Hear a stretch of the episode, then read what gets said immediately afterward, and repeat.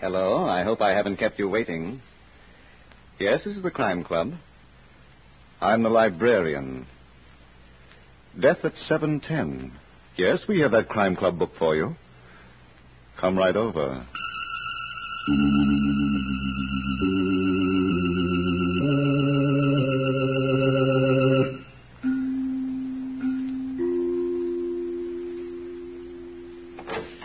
Ah, you're here. Good. Take the easy chair by the window. Comfortable? The book is on this shelf. Here it is Death at 710 by H.F.S. Moore. The very intriguing story of a beautiful woman who was in love with death. Let's look at it under the reading lamp. The train was due to leave at 7.10 in the evening, and at exactly eight minutes after seven, Mark Kent, a well-known mystery writer, was in drawing room B, his own drawing room, when the door opened. And he was surprised to see a young, beautiful woman. He was even more surprised at the way she giggled. Hello. Hello yourself and see how you like it. My name is Susan Ward Steele. Well, I'm flattered, but haven't you made a mistake? You're Ma Kent, the mystery writer. I adore mystery writers. Hmm. Hmm. Well, your pictures don't do you justice. How about getting me a drink? Uh, don't you think you've had enough? Oh, be a good boy and get me a drink. I better get you back to your compartment. I'm going to Reno. A long trip. I saw you come on the train. I knew it was going to be interesting. I'm not going to Reno. You should have seen Gerald's face this morning when I said goodbye to him. He's my husband. Hmm. Such a pain in the neck. Uh, look, Susan, do you mind? And you should have seen Claire Ellis's face when I told her that I was going to marry Pierce Carlton. Mm-hmm. and my stepbrother, Robert Ward's face, when I wouldn't let him have the money. Mhm. So many faces. And all so long. Will you do me a favor, please? Hmm? Oh, Pierce will marry me. You just watch, Mark. In six weeks, when I come back from Reno, he'll never tell me again he's not the marrying kind. Yeah, yeah. How about that drink you promised me? I didn't, Susan. I want a drink. I've got to have a drink. Uh, later, please. Anything. Water. Just Uh, a regular. take it easy, kid. Take I've it. never been so thirsty. Please. Water. Ginger ale. All about Chicago and points west. Susan. All over the Uh, West stop. All aboard. No, no. Conductor, conductor, hold the train. There's a dead woman on board. Four days later, Mark Kent was in a room at police headquarters with Captain McNair, his friend. They were comparing notes, the results of intensive investigation, and some speculation. We start with the atropine cap. That's what killed her. Yeah, one pill. That's usually enough. Now, here's what the book says about atropine an organic alkaloid which causes death in humans without coarse anatomical change. No pain. That's right. Uh, symptoms include dryness of mouth and throat, giddiness, wild talk. Huh. Huh. Death usually takes place within eight hours. The coroner told me there's no set rule about that. It can happen in six hours, in four hours, in one hour. It can happen in ten hours. Hmm. Well, we know from what Gerald Steele told us, Susan didn't get up until almost 11 o'clock. Yeah. Cap, are you willing to do some speculating? If it doesn't mess up the facts. What fact? All right, go ahead. But remember, you're not writing a book. This was a real murder, and I'm a real policeman. Now, we've got a pretty good idea of the kind of man Gerald Steele is. There's no record that he ever had a job. His wife, Susan, was very rich. So? Okay. We know that she left a will giving him half her estate, and we know that she was going to Reno to get a divorce. Another man, Pierce Carlton. Hmm. Now, let's combine what Gerald told us about that morning four days ago and what, for reasons of uh, self preservation, he might have forgotten to tell us. Go ahead, I'm listening. All right. It's 11 o'clock. Susan Ward Steele has just gotten out of bed, and after the usual routine, she goes into the kitchen where she finds her husband sitting before a big breakfast. She's a little annoyed. Good morning, Gerald. Enjoying yourself? Any objections to my being hungry? Oh, no. I thought today you might have less of an appetite. I'm not responsible for today, Susan. Ham, eggs, toast, and coffee. Is that your first helping, dear? Oh, nuts. You don't say. You're so articulate. Where's Tommaso? I told him to take the day off. You told him? Yes, what's the matter with that? But, darling, you don't pay his salary. I had an idea that we wouldn't want any strangers around the house today. You're so sweet. But I'm not spending today with you. Oh? I'm having lunch with Robert, tea with Claire Ellis, and then. Mm, would you like to guess? Cocktails with Pierce Carlton, the great send off. Don't be so bitter. He works for a living. Sure. Well, at least he has an office. Pour me some coffee, please. Yes. You want eggs, too? No, just black coffee without sugar.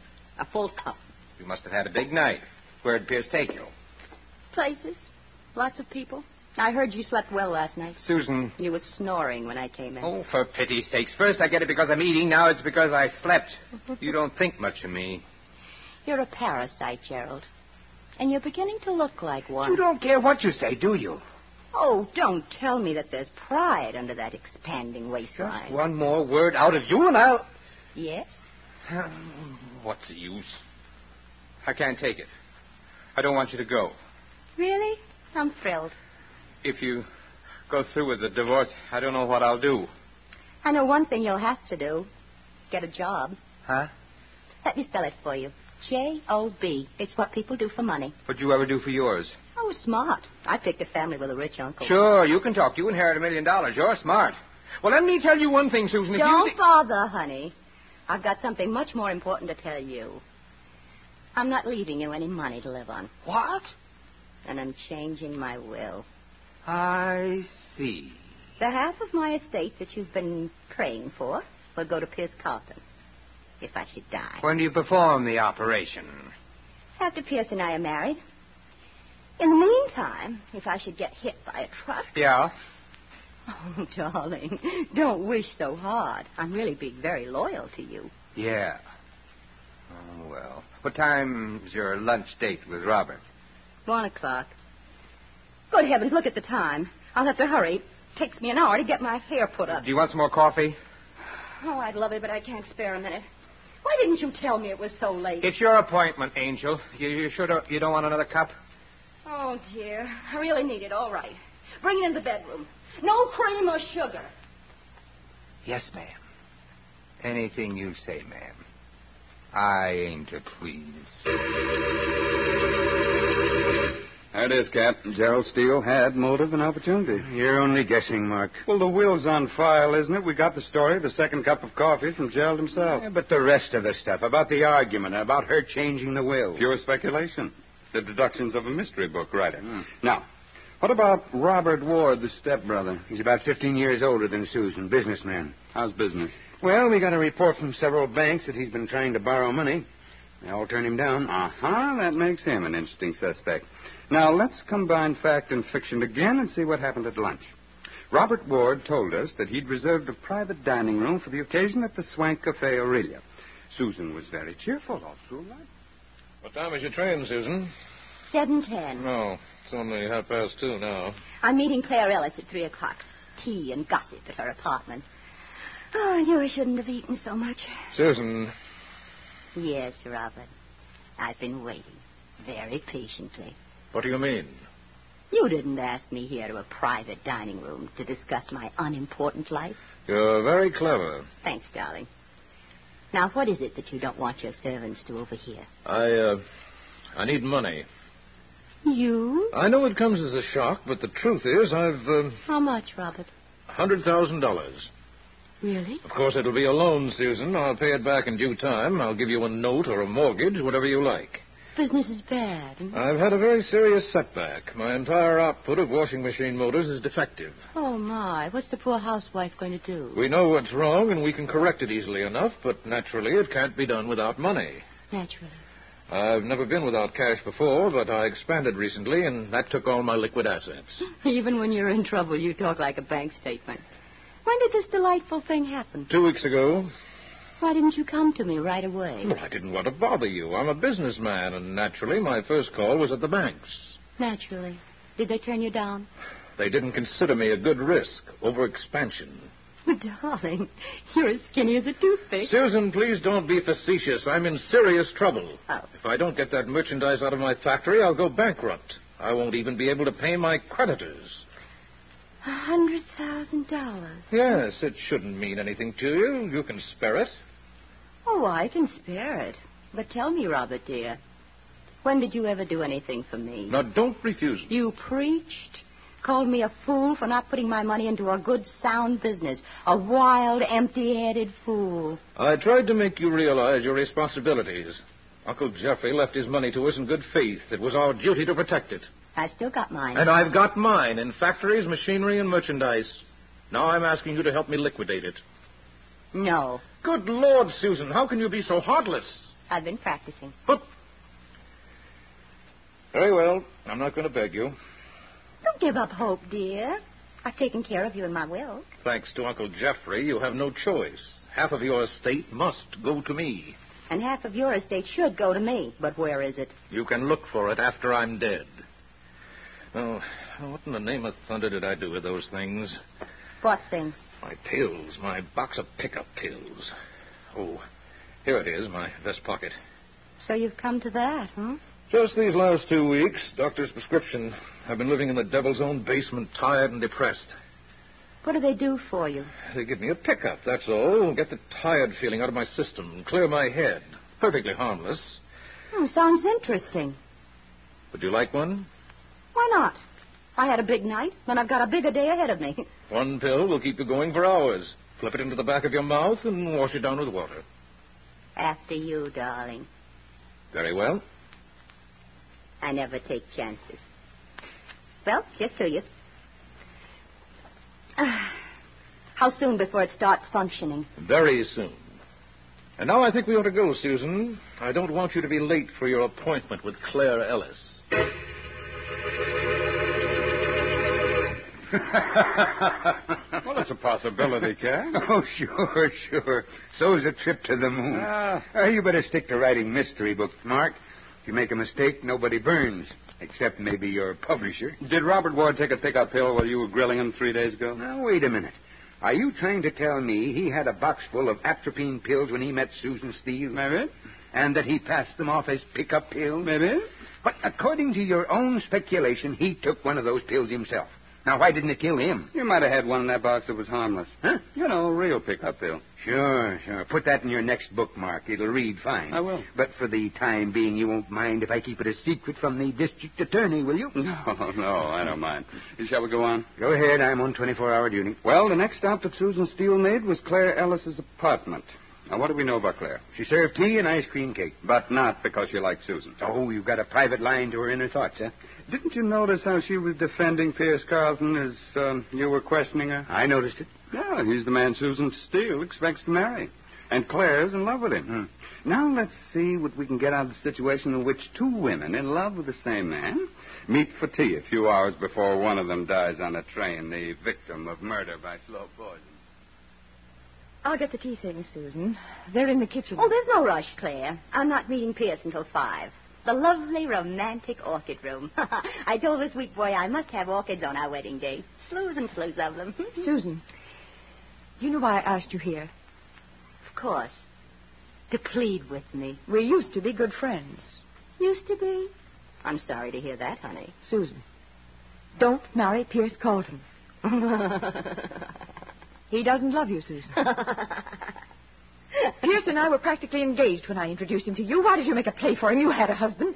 I was smitten. You were smitten. Believe me, darling, I've been living in a delayed paradise for three whole months. You've never loved anyone but yourself, and the only reason you went after Pierce was because he was mine. He was a conquest. Does it make any difference? You'll never be able to keep him, Susan. Pierce is in some kind of trouble. You have money. Did he tell you all about it? Oh. Well, he told me. Doesn't that prove something? Well, what is it, Susan?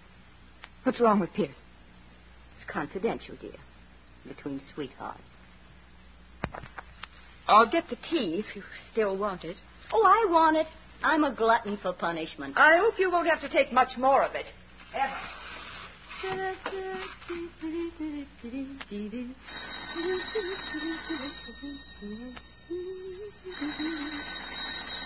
Why not? Hello, and don't keep me waiting. Oh, it's you. Of course, Gerald. Are you surprised to hear I'm still breathing? Where's Claire? Oh, she's downstairs sweeping the sidewalk. She pays off the back rent that way. I'd like to talk to her, please. Oh, she can't be disturbed. Now, look here, Susan. But I can give her a message. Ask her to call me back. No love and kisses? Not yet. I was only thinking we might go for a walk in the park.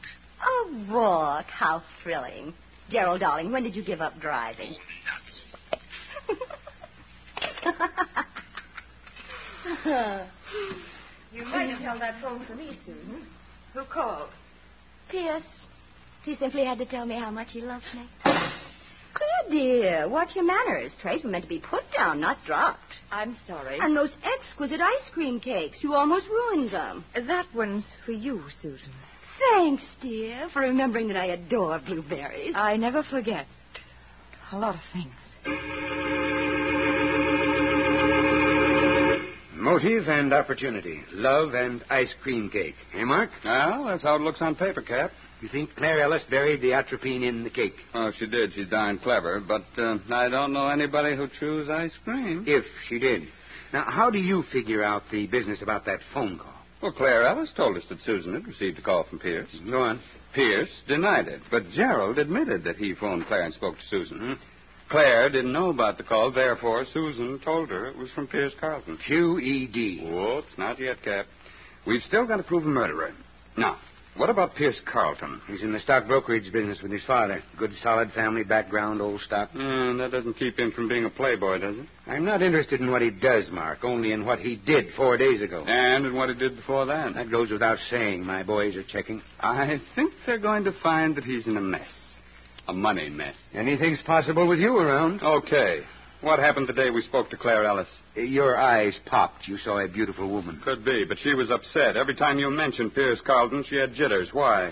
Somebody told me she's in love with the guy. I told you, Cap. Oh, sure, I knew. I couldn't have gotten it from the facts. She kept saying over and over that Pierce was innocent. He had no reason for killing Susan. Cap, that girl knows something. So does everybody else in this case, except me. About Pierce Carlton, I mean. And I'm sure she didn't know it the day Susan was killed. Who told her? I don't know. Mark, did I hear right? Did you say you don't know? Uh, let's uh, let's go on to item number four. Susan and Pierce at the orchid room.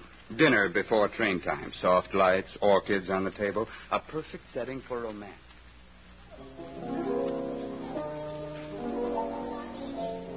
Oh, darling, darling. Six weeks. Six long weeks without you. You'll get used to it. Don't laugh at me, please. I'm going to miss you terribly. There's a lot of excitement in Reno. And cowboys. Pierce, how can you say that to me? Don't you like cowboys? I like you better. How was Gerald this morning? Oh, I talk about him. Why not? He's human. What's the matter with you? You'd rather talk about everyone but us. it's a wonder you don't ask me about Claire. You know, I saw her this afternoon, too. Or don't you have to ask me about her? You never could take kidding, could you? Oh, I didn't realize. Pierce will be married just as soon as I can get back from Reno. Have some more wine, Susan. You'll be waiting for me at the station. I don't want to come back to New York and be alone for a minute. Suppose I'm not waiting. But you've got to be, Why? because I'm depending on you. I'm going through a divorce for you. For me? I thought it was because Gerald ate too much. Pierce, would this come under the head of what you call kidding? Put your head on my shoulder, and I'll uh, I'll tell you a secret. I'd rather look you straight in the eye. I've been doing a lot of thinking.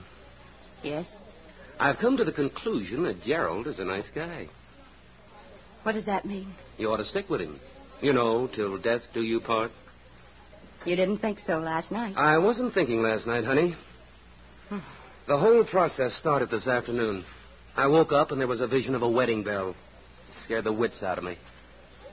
You're out of luck, Pierce. I'm not letting you out of your promise. Look, Susan, be sensible. Marriage and I were never meant for each other. I'm just not the marrying kind. No? Put your head on my shoulder, and I'll tell you a secret. I'd rather just keep sitting beside you. Do you remember a certain crying jag that you had on a couple of weeks ago? Susan, I've never been drunk in my life. You were that night. And you told me a whole lot of things that you're going to regret in just about a minute. Suppose you tell them right back to me now. You lost a lot of money on a gambling boat before I met you. Huh? You paid off in IOUs. And when the gambler got tired of waiting for the cash, he threatened to see Papa. That's when you became a thief. Good Lord, Susan, what are you talking about? You took bonds out of your father's safe. He's got so many of them, you were sure they'd never be missed. I told you that. Your conscience was bothering you. Bet you didn't know you had one. It's a sense you haven't. No, dear. I might really like meeting your father, telling him about those bonds. Yeah? I'm so glad you'll be waiting for me when I get back from Reno. Yeah. Come to think of it, not every woman wants to marry a thief. Oh, I'm lucky, huh? All right, let's celebrate with a drink. Friends? What else? You hold all the aces. then we'll drink to that. Oh, no. Don't waste it that way. What's wrong?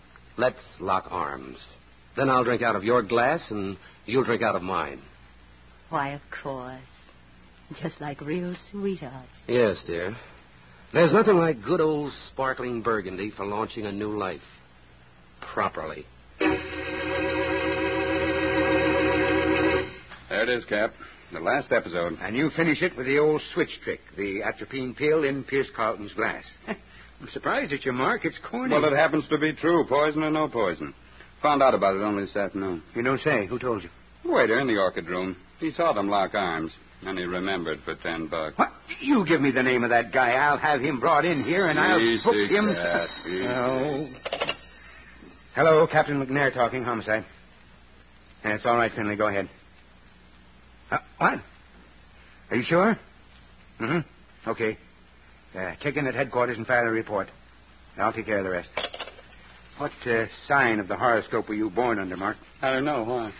Well, you're either very smart or very lucky.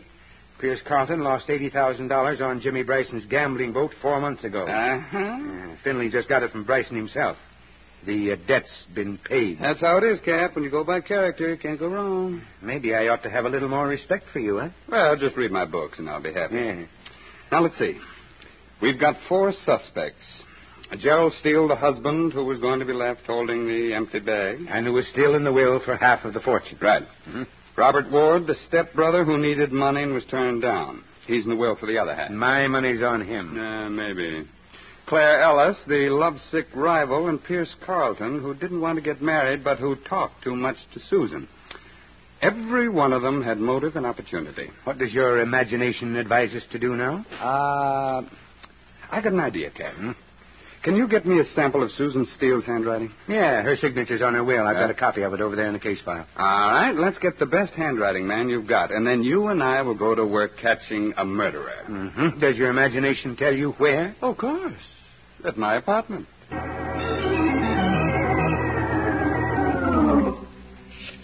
Mark, if this works, I'll buy you a new hat, and I'll eat your old one. Mm. And uh, I'm supposed to be all alone, Cat. Hello? Uh, Gerald Steele? Yes? Uh, this is Mark Kent. Are you free to talk? What kind of a question is that? You'll understand. I was the last one to see your wife alive. So I read in the papers. You're also a friend of the police. Only when it's convenient. For example, I didn't tell them that Susan gave me a note before she died. A what? Uh, there's a name in it, a murderer's name. Look here, Ken, what's that got to do with me? It's for sale, Gerald. I had nothing to do with Susan's death. Oh, of course, but who's going to believe it? Does that note give my name? Is is that what Susan's done to me? I'll be in my apartment until 7.10, Gerald. Uh, you're going to inherit a lot of money. I'm sure you'll want a partner to help you enjoy it. You certainly got your nerve with you, Mark. I've also got you for protection, Cap. Now we'll just do a repeat performance on Robert Ward. And uh, then we'll go down the line Claire Ellis and Pierce Carlton. One of them's liable to bite. Stay in that other room, Cap, and don't wait for gunfire. Don't worry about me, kid. Hmm.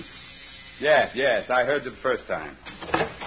Hello, Miss Ellis. Come right in. Uh, would you mind if I called you Claire? I want that letter, Mr. Kent. Oh, you would mind. And I thought this is the beginning of a beautiful friendship. All I want from you is that letter. I've got a gun in my handbag, and I'm not afraid to use it. I didn't think you would be. How much money did you bring? I didn't bring any. Well, Mr. Kent, I've got the Oh. answer, lady, and I'll take the handbag, too. I didn't kill Susan. Now, please, give me a chance to explain. Sure, sure. Come on. No, no. Pierce told Susan that he wasn't going to marry her. And I know she put his name on that letter. You don't have to protect that guy He anymore. told me the whole story the day after Susan died about her threat and why she threatened him. I made him tell me. Yeah, let's go. No, no, no, please. Hmm? Somebody wants to come in here, Ken. Uh, Another one? Um, here's a magazine. Take Claire into that other room and read the advertisements to her. Yeah, come on, you. When that guy works in a case, you never know what's going to pop next. Coming. Oh. Get out of my way, Ken. Uh, with pleasure, but I'd be glad to do it, even if you didn't have a gun. Mr. Ward? Are you alone? Uh, now that you're here, practically. I don't trust you. Put up your hands and walk toward that other room. Oh, you're kidding, aren't you? Move along. I'm not going to waste any time on you. All right, but since when do blackmailers work with an audience? Just walk directly in front of me and into that room. I'm in. You're a bigger fool than I thought, Mr. Kent. You should have protected yourself with a lie. Will we uh, all make mistakes, Mr. Ward? You've made your last one. I'm going to kill you. Don't you want that letter? I'll find it later, or I'll burn your apartment out of existence. I've got a right to my share of Susan's estate, and the law won't take it away from me now. So it was you who killed her. Of course. I needed money for my business, and she refused to lend it to me, the fool. No intelligence as she'd have known I was prepared for every emergency. Yes, I sort of had that figured out. This box of pills, pickup pills, Hmm. a wonderful tonic. Unfortunately for Susan, the one I let her pick was atropine. Uh, don't look now, Mr. Ward, but there's a man behind you. Drop that gun. Drop it. Captain McNair. Yeah. With bracelets, you can't buy at Tiffany's. you uh, should have looked when I told you, Mr. Ward. Well, sure. Well, Mark, it gets me how you figured this whole thing out. Ah, I'm a dreamer. Uh, would you uh, like to take care of my old hat now? Your old hat. What do you expect me to do with it? You said you were going to eat it, didn't you? Oh, oh yeah. But I said I'd buy you a new one first. Well, a deal's a deal, but uh, I hope you won't mind waiting. I uh, no, I won't mind.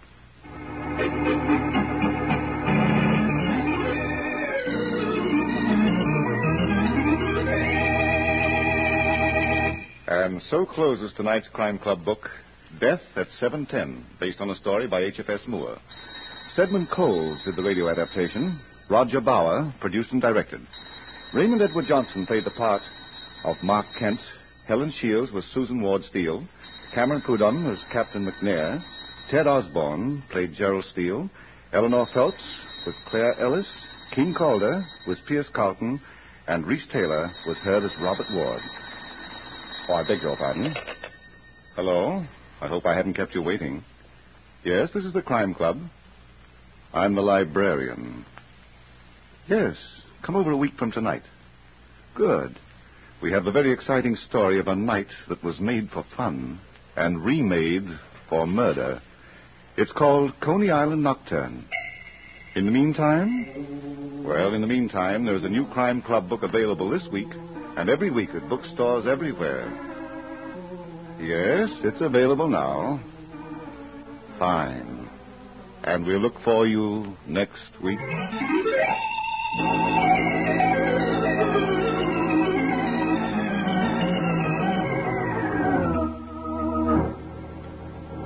This program came from New York. This is the Mutual Broadcasting System.